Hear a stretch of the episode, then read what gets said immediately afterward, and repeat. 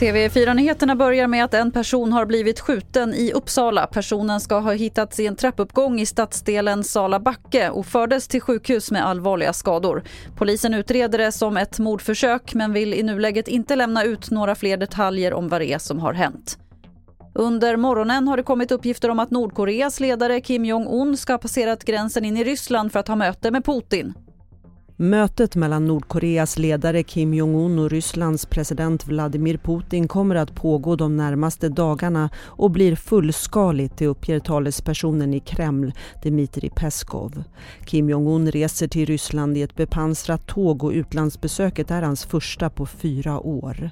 Syftet med besöket är enligt New York Times att Nordkorea förser Ryssland med mer vapen för att använda i kriget mot Ukraina men en nordkoreansk vapenförsörjning till Ryssland accepteras inte av USA.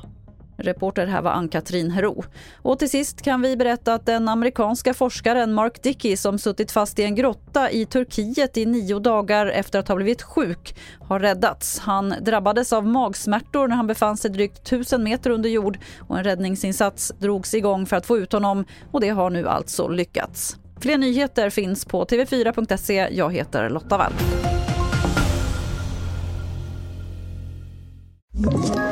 Ett poddtips från Podplay. I podden Något Kaiko garanterar östgötarna Brutti och jag, Davva, dig en stor dos skratt. Där följer jag pladask för köttätandet igen. Man är lite som en jävla vampyr. Man har fått lite blodsmak och då måste man ha mer. Udda spaningar, fängslande anekdoter och en och annan arg rant. Jag måste ha mitt kaffe på morgonen för annars är jag ingen trevlig människa. Då är du ingen trevlig människa, punkt. Något Kaiko, hör du på Podplay. Därför är gardinerna.